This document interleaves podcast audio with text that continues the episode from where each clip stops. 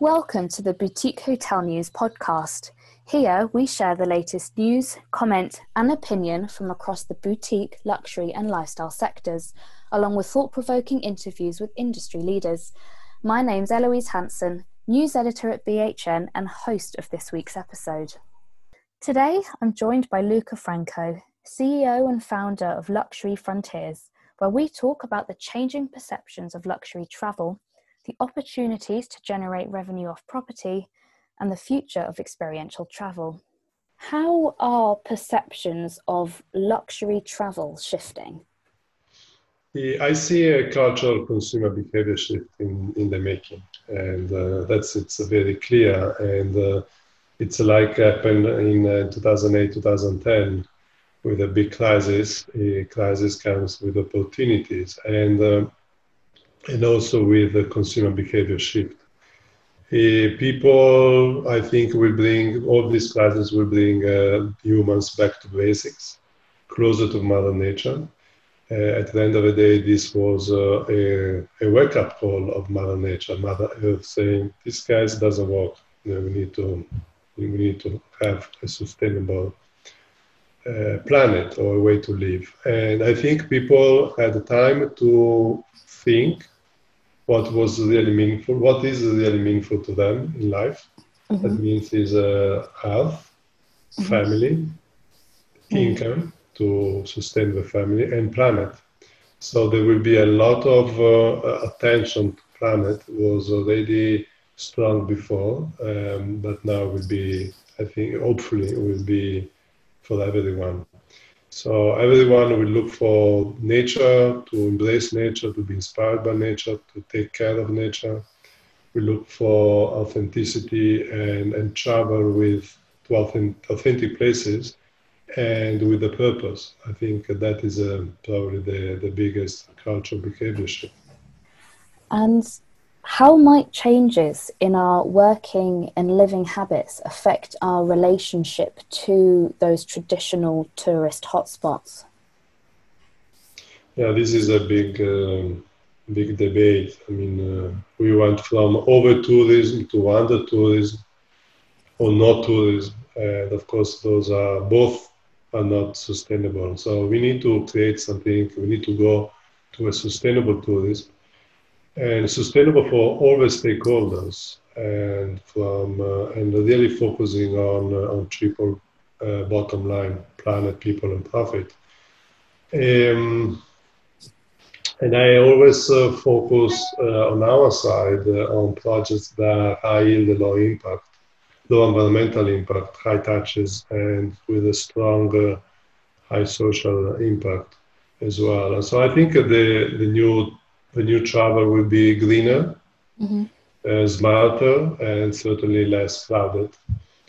And the, but everybody talks about sustainability, no? Um, sustainable tourism, but this is a pretty sort of low bar. At the end of the day, it's just not making a mess of the place.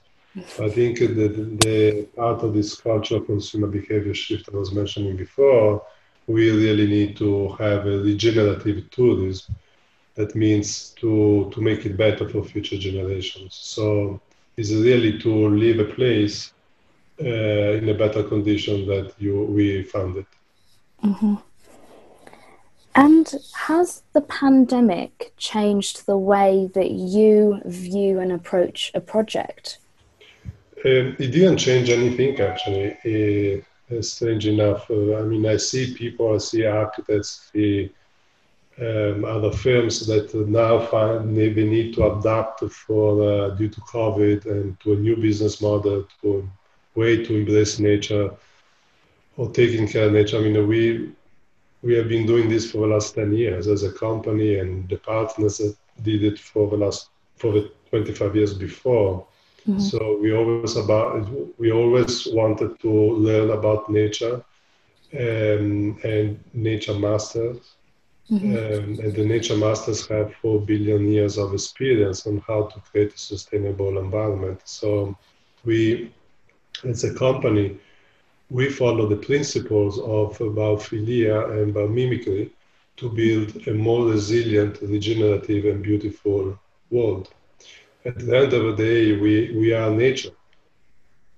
Mm-hmm. And um, and we need to embrace nature, inspire nature, inspired by nature, taking care of nature. I think it has to be a two-way road uh, mm-hmm. with a positive impact on both sides. So that's uh, we have been doing this, and we we will carry on to do that. We don't own the land; the land owns us. Nice.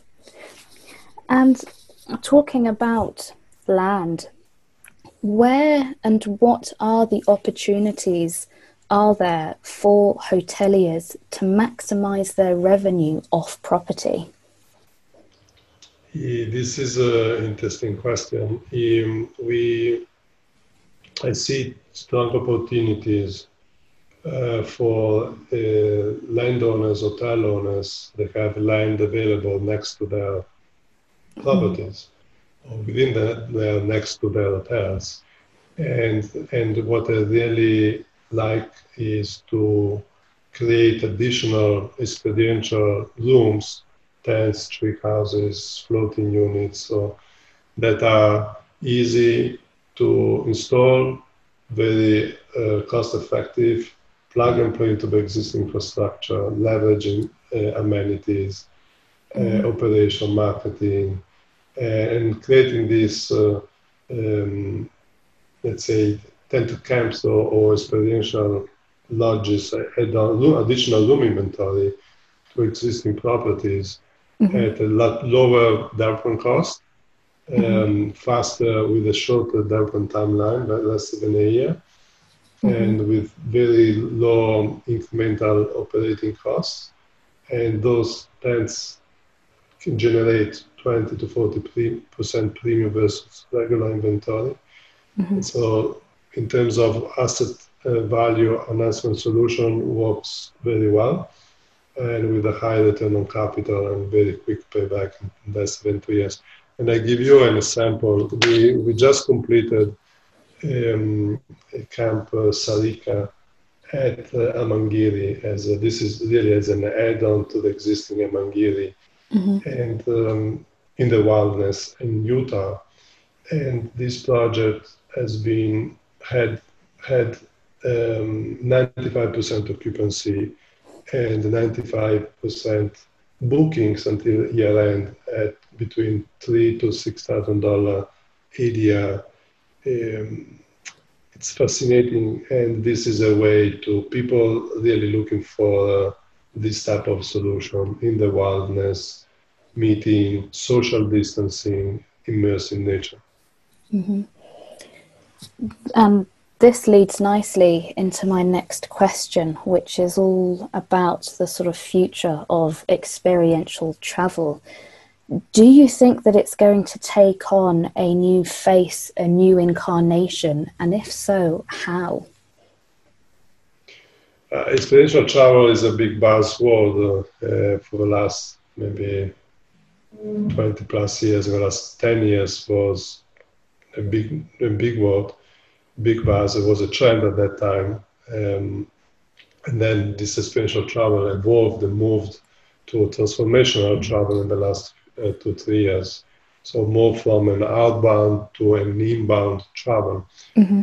Um, and uh, I think uh, it's, I think where we will see uh, the, the travel um, the, the consumption travel that we have been going, we have been doing in the last years, very hectic, very fast, will mm. change into a conscious and a pathetic travel where it will be people will travel slower but in a more uh, a meaningful way uh, mm-hmm. with a purpose and maybe we'll travel less but probably longer We'll travel domestically, regionally, and immerse to nature. I think uh, the the consumption travel will give uh, will be replaced, or at, at, least will evolve to an empathetic travel, and uh, this means uh, uh, this empathy is not just between the host and the traveler, but is also with the local community. So it's mm-hmm. a, an about a close cultural understanding. Mm-hmm. So it's not anymore, I hope, uh, it's not going to be anymore gimme, gimme, gimme travel and, and fast travel. Thanks for listening to the Boutique Hotel News podcast. If you'd like to keep up to date with industry news, head on over to boutiquehotelnews.com and sign up to our twice weekly newsletter.